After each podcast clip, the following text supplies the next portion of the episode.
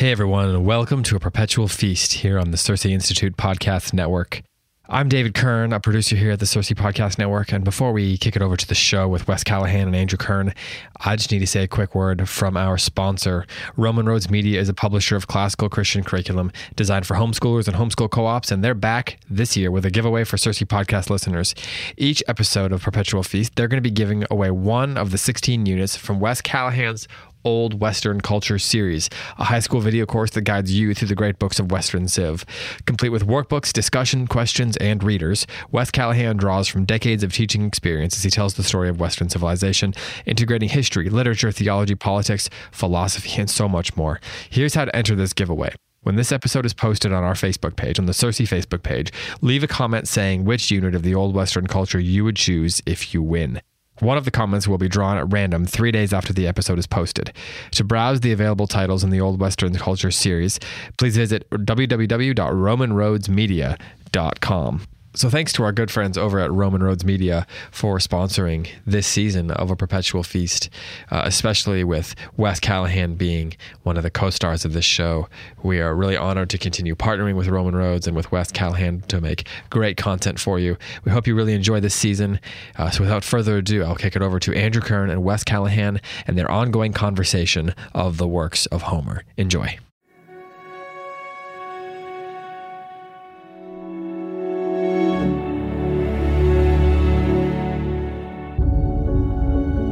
So the Trojans kept watch, but the Achaeans were possessed by an awesome panic, the fellow of icy terror. All their best men were assailed by an unendurable grief. As two winds whip up the deep sea, flush with fish, winds of the north and west, a gale from Thrace tearing in suddenly, and at once the dark wave swells and crests, strewing much seaweed along the water's edge, just so the Achaean spirit was shredded in their breasts. The son of Atreus, heart stricken with great sorrow, went to fro, commanding the clear voiced heralds, Call every man by name to the place of assembly, but not to shout names aloud. And himself went to work among the foremost. So they sat in assembly, much troubled.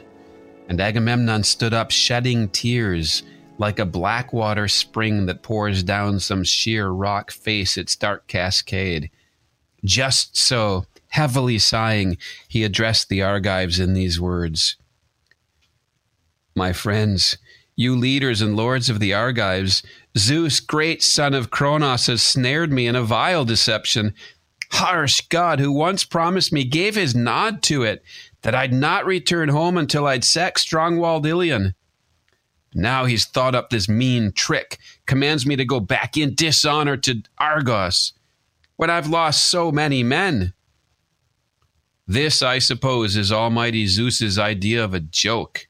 He who's brought down the high ramparts of so many cities, and will bring down still more, since his is the greatest power. Come then, let us all agree to do as I declare. Let us flee in our ships, sail back to our own country for now we'll never capture Troy of the wide ways. Andrew? Hey, Wes, how are you? I'm doing well. How are you? Good. What what what are you what are you reading, Andrew? You may have heard of this book. Yeah? What book is it? The Iliad. Oh, you know, I have heard of it. Book 9. Book 9. And what's going on there? What's happening in the passage you just read? Something about people heart stricken with sorrow and Zeus catching them in bitter futility and desiring to leave. What's going on? Well, it's the Greek camp, and Agamemnon is a general, so of course he's coming up with a way to flee. Out on the mm. out on the plain at the end of book eight, a thousand fires were alight in the plain, and by each one fifty men were gathered in the glow of the blazing fire, while their horses, munching away at white barley and spelt, stood by their chariots, awaiting the bright throned dawn. So the Trojans were really happy and peaceful campfires oh, going yes. on. They kept watch, but the Achaeans, on the other hand, were possessed by an awesome panic. So what's happened is at the end of book eight, the Trojans are about to break through the Greek camp. Mm-hmm. But the, the gods have stopped the war for the night, and the Greeks now are trying to decide what to do. The, this war has been renewed after really probably you could almost say begun in terms of direct confrontation after 10 years. And the Greeks attacked and they thought this will be easy, like the Civil War kind of. And they, it wasn't. So now they've been driven back to their camp behind their walls. The Trojans are out on the plain, and the Greeks are saying, well, and Agamemnon is saying, what are we going to do? And, and just like the day before, his plan is let's leave. Mm. Yeah. And right after that, or just after where you uh, left off, uh, doesn't um, doesn't Diomedes speak up and object? Let me just find my book. Ah, there it is. it fell right open to the place. of course, it helped that I had a book like that. Yeah, Diomedes speaks up and and, re- and responds. and uh, uh, uh, forgive me, let me just read a few lines here because I was struck as I was listening to what you were saying and then noticing how Diomedes responds. He says, Son of Atreus, I will be the first to fight with your folly, as is my right, Lord, in this assembly. Then do not be angered. I was the first of the Danaans whose valor you slighted and said I was unwarlike and without courage. The young men of the Argives know all these things, and the elders know it. The son of devious devising Cronos has given you gifts in two ways. With the scepter, he gave you honor above all, but he did not give you a heart. And of all power, this is the greatest. Hmm. Wow. I, have I've been intrigued by that passage right there, those lines right there, for a long time. The son of Cronos, Zeus, has given you, Agamemnon, gifts in two ways. With the scepter, he gave you honor, but he did not give you a heart. You have the Peter Green translation, right? I do. Yeah, would you read, read, read those lines there? How does he say it?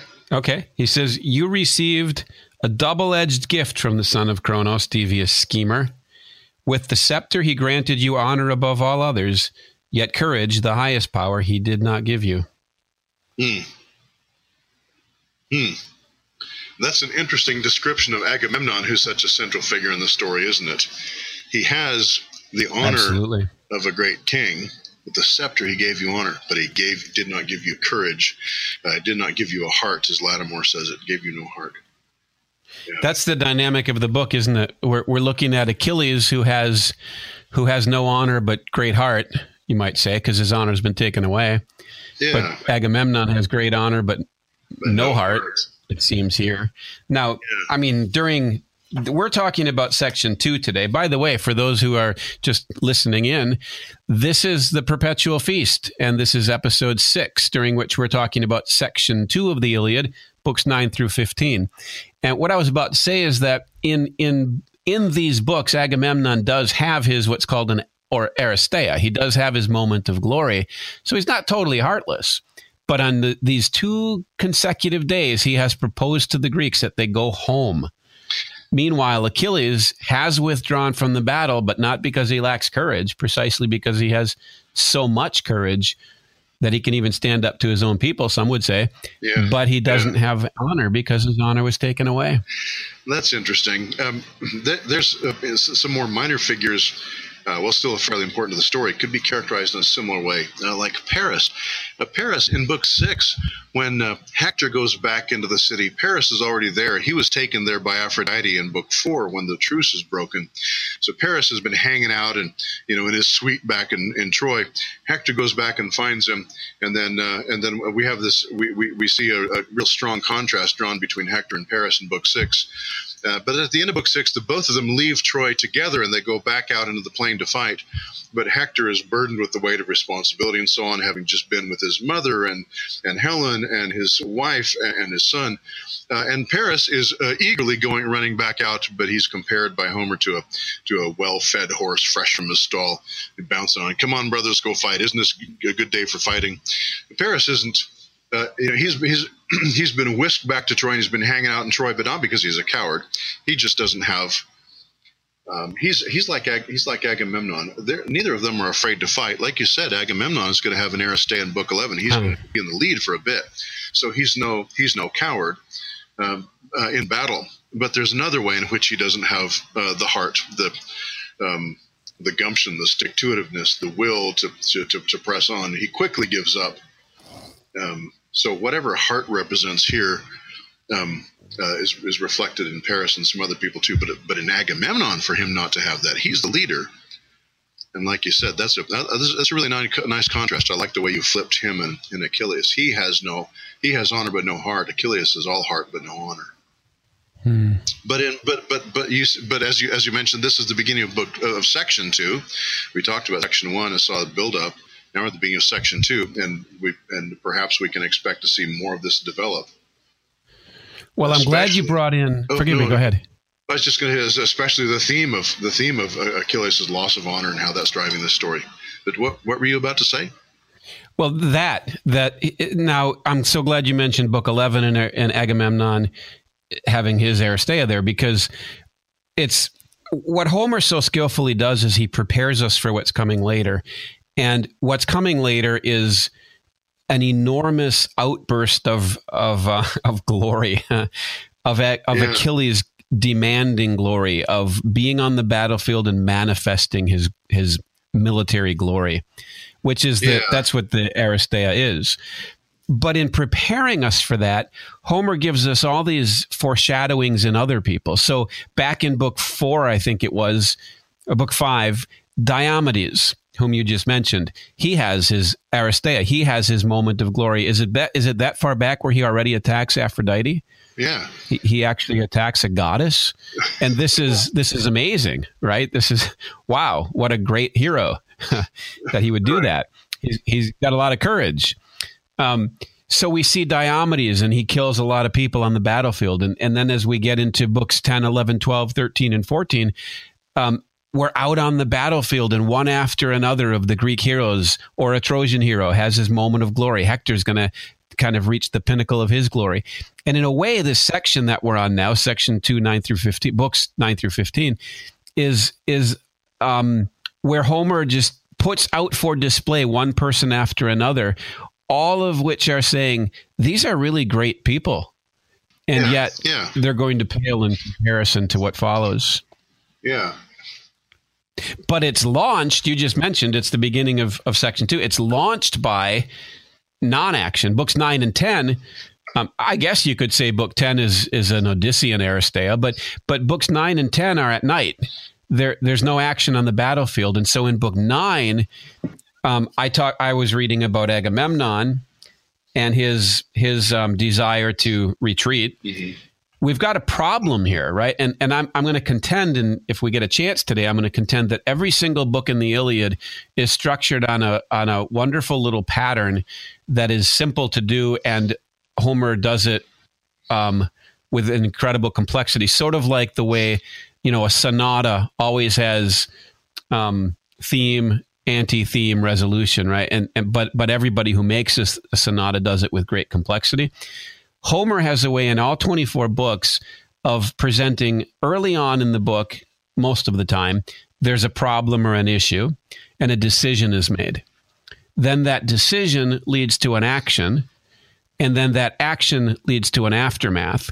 And the aftermath, and I'm getting this particularly spelled out by Bruce Heiden in his book Homer's Cosmic Fabrication. Um, I was sitting there looking at the Iliad, noticing that there there seems to be all these speeches and debates going on all the time, more more even than battle. Yeah. Um, people are debating about things. They're making decisions about the future or the past. I was fascinated by that because I was looking at it in light of of Aristotle of rhetoric. Sorry, and and that's a big deal in Book Nine. So forgive me for taking in too many threads in this one sentence. What I'm trying to say is this. In each book, and we can show this in 9 through 15, there's the book begins with a problem situation where a decision is made. Then there's an action that implements that decision. And then there's an aftermath that brings the book to a state of plot rest, not necessarily characters resting, but the plot rests. And I think the Alexandrians got that. That's why they divided the books where they did. Okay, so all of that. Would you call this a chiastic structure within each book? Well, I don't know about that, but this but this is what I do think is and, and, Heiden goes into this too. It seems like there's some chiastic structure um, in each section so that in in we talked about this a bit at least in the last session where book one goes with book eight two with seven three with six and four and five go together. In the second section um, nine and 15 are very chiastic. So so so uh, they echo each other a lot Um, I don't think you have the clean chiasm of it going 9, 15, 10, 14, 11, 12, and then 13 sitting in the middle. And, and Heiden persuaded me on this. So if I keep referring to him, I hope you'll all just recognize it's an act of, of uh, appreciation to what he's done because it's really impressive. Um, but, but 9 and 15 echo each other. But he, he suggests that 9, 10, and 11 all are echoed in 15 and mm-hmm. 12 13 and 14 are kind of the middle section. And and and that's that's fascinating to me. Mm-hmm. um, when we look at 9 10 and 11 in 9 we're looking at what's called the embassy to achilles. And it's a story of its own. In 10 we're looking at odysseus and diomedes going into the trojan camp and spying. That's, they call it the spy mission typically. And some people even argue that that doesn't belong in the iliad. I, I completely disagree. Um, but some people say that. But then in 11, the next day begins and we launch into the battles of the next day. 12, 13, and 14, those books, they call this the long day because, because from book, what is it, book 11 through book, is it 18 or 19 is all one day? Yeah, to 18 and it's tons of of people killing each other, right? Peter Leithart called the called his um some his title, I think, of his Iliad guide was um, "Fighters Killing, Fighters Killed." Is that right? Um, I mean, that's what, and he took that phrase from from Homer. That's what's going on: fighters killing, fighters killed. Um, so we're, we're really going to see that multiple heroes, multiple Aristeas in books eleven through fourteen, but in fifteen we're going to get to the end of the day. And you mentioned last time how how um, Patroclus goes somewhere. Is it book eleven or twelve? He goes to Nestor, I think, right? It's book eleven. Yeah, at the end of book eleven, he goes to Nestor, right? And then he uh-huh. then he goes to a wounded warrior around fourteen and we don't see him again until 16. Well, actually, it's at, at 15, the end of 11. 15. It's even at the end of 11. He goes the wounded warrior, and then he drops out from 11 until 16. Doesn't show up again from 11 right. to 16. Yeah. Thank you. Thank you. Yeah. Yeah. So now some of our readers might be wearing out on our discussion about structure, might want to hear the story. So maybe it would be a good idea if we looked at at at books nine through fifteen really, really briefly, and sort of looked at what what's the what's the problem situation, the decision and the action that takes place in each book. And I'm gonna I I've been reading Heiden and I don't think you have so. Uh, it's maybe unfair for me to to jump into that structure, and since I like being not fair, I'm going to use this to ask you really hard questions to see if you really know this book. Okay, so if you look if you look at book nine, Wes, what would you say is the problem that is being dealt with? Uh, the fact that the Achaeans are losing. Zeus is keeping his That's promise. a pretty good summary. Zeus, yeah, Zeus is keeping his promise to uh, to Achilles. Excellent. That's it, isn't it? And so yeah. they call a council or they have another council. And that was my point earlier that when these problems arise, they keep having debates. Yeah. So in book nine, they have this camp, they have this debate, and I think it was Nestor who gives the sort of persuasive speech to to do something. And what what does Nestor say they should do? Do you remember? Well, he tells them they need to go to Achilles and resolve this thing. And what decision do they all make to do that? They they ask Agamemnon. Okay, good. They ask Agamemnon, Agamemnon to to uh, to make an offer of reconciliation, and he does. He gives us um, the the speech that he then makes is in response to their request. Yeah basically they say to agamemnon okay you jerk humble yourself before achilles absolutely humiliate yourself give him a thousand times more than you were going to before. And agamemnon says okay. Yeah. I mean it's it's a pretty pretty impressive moment from one perspective for agamemnon. It's yeah. it's pretty impressive how much he's willing to give up here. Very honorable you might say. Yeah. okay so then what's the action that follows the decision? Well they make the offer of reconciliation to achilles and he rejects it That's the action. But how do they make the offer? Well, the, I would say the action is is the the okay. If the decision is to offer reconciliation, offer reconciliation, what's the action? Yeah, so Agamemnon uh, gives a long speech in which he offers uh, the um, uh, makes the offer of restitution, and then Odysseus carries this message and repeats it uh, verbatim with a very significant omission, but he repeats it verbatim to Achilles. um, uh, um, telling him all the things that, that Agamemnon has offered uh, if he will if he will come back and fight. Yeah, well, you just made me really depressed. Why is that? The, the thing, well, because I'm sitting here looking at my book, book nine, and I'm thinking we're we're talking about books nine through fifteen, which is seven books, and we have about a half hour and all I want to do now is read, read, read, read. I mean, there's so many great lines in this book. Half hour already. I know it. I know it. You creep. I feel my job is done here. My work is done. Yeah, and then not only that, but then you go dropping this hint. You go dropping this hint that Odysseus leaves something out, which we of course can't explore because it would be too detailed. Sorry, listeners, you're going to have to read book nine because I'm gonna. Let me just say this: I have I have heard it said that books 16 through 24 of the Iliad are the most perfect sustained poetry ever written by a human being. Hmm. In other words, that that length, and and I'm inclined to believe that that section. I don't know Greek, but that section seems almost flawless to me.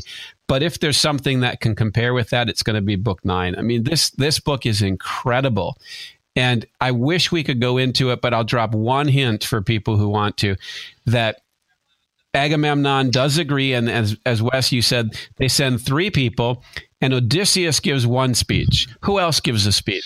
Well, then uh, uh, his uh, his friend uh, Phoenix, who's um, uh, who's an old friend of the family, uh, and Aias, who's a fellow warrior. So Phoenix gives a speech, um, and Aias gives a speech. These speeches are much shorter, of course um, Odysseus is the one that carries the burden of what Agamemnon said. Uh, Phoenix and Aias uh, have their own message, uh, you know, um, appealing to family, uh, to, to, family relations of the past, appealing to, to a fellow warrior, war, warriorly feeling, um, and uh, but of course, um, to no avail. I would challenge that, but um, there's there's well, we can't though. We can't fight about now. We don't have time, but but what's Martin Cothran suggests, and I and I think he derives this from the tradition that maybe from even Aristotle, that those three speeches represent the three different modes of persuasion. In other words, if you're trying to persuade another person, there's three things you need to do. You need to communicate a message. In Greek, that would be the logos. You need to appeal to the emotions of the person because that's part of his humanity. And that would be in Greek pathos. And you also need to have the character that sustains or accords with the message, and that's ethos. And so what we have is is Odysseus is logos delivering the message. Um, um, Phoenix is pathos, appealing to warriorly feeling and kindred feeling, and you know back, you know, old remembering old times. And then Aias or Ajax is Uh, is the ethos of a warrior, and it's so fascinating because Ajax hardly says anything. He basically says, "Okay, if you're going to be like this, I'm out of here. I don't really care." But that, but, but that, of course, is tremendous ethos. Right, right, and and that moves Achilles. And and while he doesn't enter the battle, I do think he moves because at the beginning of book nine, Achilles was was saying, "I'm leaving in the morning. I'm sailing home." By the end of book 9, they have persuaded him to stay and in fact, it's not going to be very long from now that he's going to agree to send Patroclus into battle. Uh, I, yeah, I, um, I, I, like what you're saying about the uh, about the three modes of persuasion. I think that fits nicely. Um, I'm I'm a little uh, I'm a little flummoxed as, as as to why you object when I say uh, their messages were all failures. But I think you you can only say that if you change the definition of what success would have been here in Book Nine. If the point of uh, if the if the point of the of, of the of the embassy is to get Achilles back into battle, which is what Agamemnon wants, then clearly uh, there, it's a it's a failure. Uh, but if the if the point is to gradually change his mind, at least he's going to stay and so on. Um, yeah, there's some success there, but that's not what they went there for. That's not what Agamemnon wanted. They don't have time. Yeah, I'll grant you that. The Trojans are camped on the plain right outside, and when morning dawns, the Achaeans are going to be toast if something doesn't happen right now tonight. Yes, I, I will grant you that. It's it's certainly not the success that they were hoping for. Wow, I, I like it when I, I like it when you grant me concessions. it's they don't they don't persuade him to enter the battle. Right. They don't have a total success. I guess what I'm suggesting is they're somewhere in the middle. They don't have a total failure either. No, Andrew, it's an abject failure. Agamemnon wants him back, offers a huge offer restitution. Achilles turns it down. This is total failure. You're being unkind to me. it's one of the modes of persuasion. oh, okay. Well, I, I think your ethos is really negative here, Wes. oh, that's because I talk too much. I should be like Aias. Well, I'm looking at the green charts, and I think I've been talking more than you. So, I, I think I think you, you've really you've really affected me deeply on the pathos level, and I don't think I can carry on this conversation anymore. Okay. Okay. well, here's a here's a handkerchief. However, Andrew, if we're if we're going to talk more about the rest of section two, we'll have to move on beyond book nine. So, what would you like to do at this point?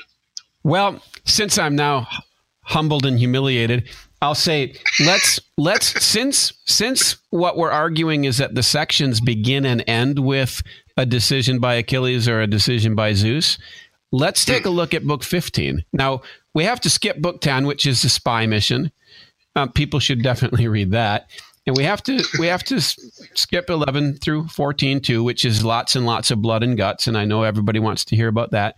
But let's take a look at book 15. After quite a bit of blood and guts, after a lot of fighting, what happens in book 15? Well, I mean, what, what we um, before you finish that thought, because I want to hear what you're about to say. But I mean, we could we could we could add a little bit more to just uh, there's a lot of blood and guts because well that's true, but it, but there's but there's a but there's a um, there's a trajectory here or there's a there's a movement in um, um, in 11 through 15 uh, that's that's um, interesting in, in in in view of the of the um, the trajectory of the whole book. If the whole book is about Achilles' wrath and his consequences, and he appeals to to Zeus uh, to make the Trojans win for a while so that his honor will, will, be restored and so on. Well, they make a they make an unsuccessful by, by whatever measure they make an unsuccessful uh, appeal in Book Nine to get him back into battle. Uh, they succeed in some other things, but he doesn't come back to battle, so they have to face the dawn in Book Eleven without him. You're just rubbing this in, aren't you? You're just rubbing my wound. salt on a wound. Yeah. Uh, so so um, in, in, in eleven they go out and and and although what Zeus what, what Zeus is, should have done is kept is kept pressing the Trojans in order to keep his keep his word to Achilles. in, in, in book eleven, um, the, the the Achaeans come roaring out of the camp, and they actually press the Trojans back for a while because of as you mentioned the Aristeia of Agamemnon, and there's and Diomedes and Odysseus and these guys. But then the tide turns, and, the, and the, these great heroes start getting wounded, and Agamemnon, Diomedes, Odysseus, Machaon, Eurypylus, they all get wounded and drop out, and then the Trojans uh, start um, having the upper hand again. So so Zeus's will in making the Trojans win is is thwarted temporarily by this by this initial roar of success in Book Eleven. But then uh, in Book 12, the Trojans attack the wall and they actually break into the, Achaean camp. So it's even worse than the position at the end of Book 8 and the beginning of Book 9. Mm-hmm. Mm-hmm. and then Zeus thinks, okay, I've done my job. And so uh, in, uh, he turns his eyes away, Homer says at the beginning of book 13. And Poseidon, his brother, who's on the Achaean side, notices that Zeus has turned his eyes away and he takes advantage of the opportunity to get in and rally the Achaeans and they drive the Trojans back again. And then in book 14, Hera sees what uh, uh, what Poseidon, her brother, is doing, and she's also on the side of the Achaeans. And so she keeps Zeus's attention distracted by momentarily seducing him and uh, and so, so between book 11 and book 15, there's a there's a back and forth like a like a like a tug of war with one side drawing the other and then the other side drawing. Zeus doesn't have his attention firmly fixed on keeping his promise to Achilles until uh, um, until book 15 until the beginning. He's he's he's lost, That's fantastic. lost focus.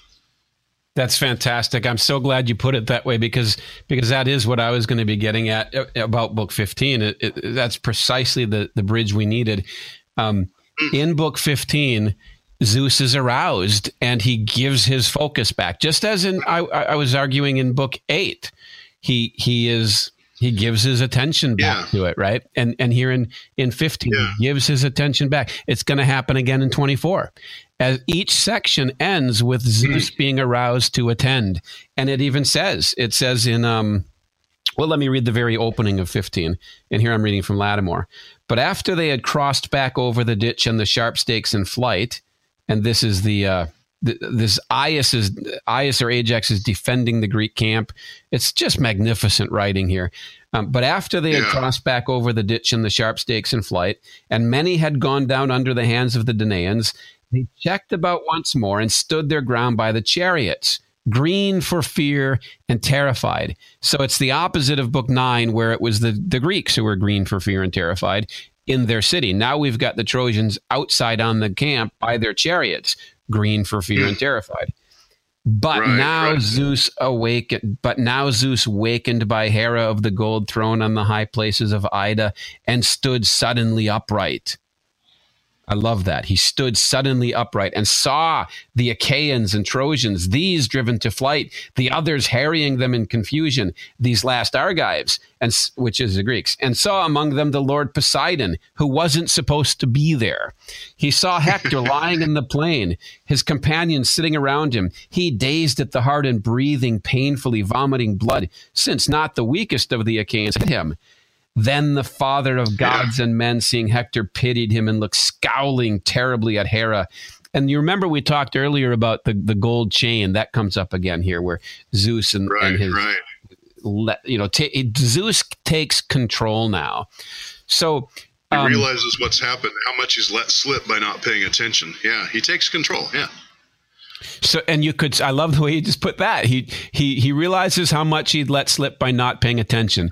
Now, my conviction is if that, if there's one kind of theme word to the Iliad, to practical application to the Iliad, it would be the word choice. I, I believe the, the, the Iliad is about learning how to make choices. And hmm. and and the, the the beginning point about making a choice is paying attention. And Zeus I mean, Homer's teaching us both how to pay attention and the importance of paying attention. And Zeus, kind of, you could say, if you wanted to, you could at least hypothesize, Zeus blows it by not paying attention. And but then he's aroused now to pay attention and to get re-engaged. So we go through that whole back and forth on the on the earth because of the gods attending and not attending and you know working with each other. Meanwhile, Homer is achieving his purposes through Zeus and Achilles. What then happens in book 15? Well, oh, let me back up. What's the problem in book 15? If we're if we're arguing there's problem and decision followed by action followed by by um what was the word I was using before? Um, uh, aftermath. Okay. What what's the problem that has to be resolved in book 15? Well, from from from Zeus's perspective, the problem is things are not going at all the way that he should have had them going in order to keep his promise to Achilles. The the the, the, the problem by by the by the end of book fifteen, the problem is that the Trojans uh, have gotten uh, farther than any previous point, farther than at the end of book eight, where they camped around the uh, Achaean um, battlements, and farther than they've gotten in in uh, book twelve when they they have broken in. By the end of book fifteen um, they've gotten right to the ships. Uh, and they're about to burn the ships. And Hector actually has a hold of the stern of one of the ships, and he's calling for a torch. You know, bring me fire. Uh, and so it's, it's, hard to imagine how, how the situation can be worse or more dire for the Achaeans now. And it's hard to imagine what more what more Achilles wants in terms of the suffering of the Achaeans before he's willing to go back in. Because if the ships are destroyed, all possibility Excellent. of flight is destroyed, and the Trojans have the upper hand. So it looks like the Achille- the Achaeans will be cut down uh, and without a, an option to flee. So it's about as dark and low a point for the Achaeans um, uh, as as possible. So at the, yeah, at the beginning of Book 15, uh, as you said, the the the, the um, uh, the Achaeans are doing quite well. By the end, the point is lower than any previous point in the book. And depressingly, we're running out of time, but I've got to ask you read read the last, let's say, 10 lines where it, who's is that Ajax speaking or Hector speaking? It's, Aias. It's, it's, it's, it's Aias, yeah. Re- Read that Yeah, to so- us. Yeah. Okay. So, uh, so the, the the Trojans have pressed the Achaeans back around their very ships, deep inside the camp, down at the shore, uh, and uh, things are looking really desperate. And Aias, who's described all through the Iliad as a giant of a man, he's just he's built like a brick barn. He's huge, and he's like a Goliath. Uh, he's carrying a you know he's he's carries a gigantic shield and here he's, he jumps on up on the decks of the ships and he leaps from deck to deck of the ships fending off the trojans with this gigantic sea pike this described as like 22 feet long. This is just monstrous. Or longer, 33 feet. I think it's 17 cubits or something. It's like a telephone. He's got a sharpened telephone pole. Uh, he's a huge man. man. And as he's jumping from deck to deck of the ship, uh, the ships, uh, he uh, he um, uh, uh, we, we're told uh, Homer says uh, that he expected to die there. Um, but he keeps on. He, but he keeps on working, knowing that there's no option. He stands. He waits for the Trojans with his pike. He, keep, he keeps the Trojans away, and he kept up a terrible bellowing and urged on the Danaans. Friends and fighting men of the Danaans, henchmen of Ares, be men now, dear friends. Remember your furious valor. Do we think there are others who stand behind us to help us? Have we some stronger wall that can rescue men from perdition? We have no city wall built strong with towers lying near us within which we could defend ourselves and hold off this host that matches us. We hold position in this plain of the close armored Trojans, bent back against the sea and far from the land of our fathers. Salvation's light is in our hands' work, not the mercy of battle. He spoke and came forward with his sharp spear, raging for battle. And wherever some Trojan crashed against the hollow ships with burning fire, who sought to wake the favor of Hector, Aias would wait for him and then stab with a long pike, and so from close up wounded twelve in front of the vessels. He expects to die. There's no hope uh, except in the in the in the in the hand in the fighting work of their hands, but he's but he's he's uh, uh, bellowing to encourage the men as he jumps from deck deck, the deck of the ships and hold off the Trojans. But this can't last long. He can only do so much. Compare this with Book Nine. Compare his speech with Achilles in, in, in the, toward the end of Book Nine with his speech here. This is the Aias we saw in Book Nine. In Book Nine, he basically uh, make, makes an appeal that I, I- I think just comes down to, "Come on, man, we're warriors. Get out and fight. That's your nature. That's what you're meant to do." And here he's doing just that. This is Aias showing what he showing the character that he refers to in Book Nine. This is what a warrior does. If he's going to go down, he's going to go down fighting and take a bunch of people with him. What what really touches me is as you're reading what you've brought out for me is is his I guess despair. I mean, he leaves the discussion with Achilles failing. And now in book 15, Yeah. he feels it's over. But this is as you said, Yeah. this is what a warrior does. And it's Yeah. salvation's light is in our hands work, not the, I love the phrase, not the mercy of battle. yeah, or even as as one commentator pointed out, uh, Aias, uh, is one of the few warriors in the book that never has the help of the gods. He always has to do it on his own. But here he is. And so salvation's work is not in the in their hands' work or the mercy of battle or even the mer- help of the gods. It's what we do. Pick up your sword. You know, if we go down, we go down. But this is what I do. This is what I am. This is my nature and my telos. Huh. Well, then what we've got in book 15 is the problem decision be the problem being that Zeus's plan is being thwarted. And so that leads to to really there's there's uh, uh, there's a I mentioned earlier that Homer's an artist and doesn't just play it doesn't just go problem action aftermath. Here he splits it in two. And I'll just mention this quickly that Hector is the one who leads this aftermath. I mean, sorry, this attack, this counterattack. And as Hector is leading the, the Trojans, Patroclus at that point rushes back to Achilles. He doesn't get there until book 16, I think, but he's rushing back. Yeah. In the beginning then- of book 16, we see him rushing back. Yeah. And then Yeah. as Patroclus goes back to Achilles, it jumps back to Hector, who's continuing his counterattack. And that leads to Ajax holding them off temporarily. And then that's that's where we are. I mean, we we have the the double action aftermath kind of sequence. Again, borrowing from Bruce Heiden, I want to give total respect here, but um, we, we've got the problem being resolved by a by a council of the gods this time, and then there's a double action where Hector leads, and, and then the aftermath is that the Greeks are in really big trouble. and that brings us to the end of book 15, which sets the stage for that unparalleled greatness of book 16 through 24. Hey, I hope that we've left some hints that people will be able to take into the Iliad itself. Because I'm a big devotee of the principle that C.S. Lewis scored that if you and I right now are playing the role of teacher and we're distracting people from the Iliad instead of guiding them into it and helping them enter into it, then I have failed every bit as much as as Odysseus, Phoenix, and, and Aias have. My only goal here is to get Achilles to open the book. And if you are the Achilles in the audience that that needs to be persuaded to to read the Iliad, please read the Iliad. Don't don't I mean if you're choosing between listening to us and me talk about the Iliad and reading the Iliad yourself, stop listening and go read the book. It's it's magnificent beyond anything else you've ever read. Yeah, that's an excellent point. Our whole job would should be to drive people to abandon us and rush to the book. Yep. Yep. So having said that, hey Wes, let's do this again. I'd like that, Andrew. Thanks for inviting me. You're welcome. It's a pleasure. Okay, let's let's talk about 16 to 24 next time, and then we'll have covered the whole Iliad. Didn't think you that could sounds, do it in three episodes. Did you? it sounds like a great idea. It sounds like a wonderful theory. hey, Wes. Yeah.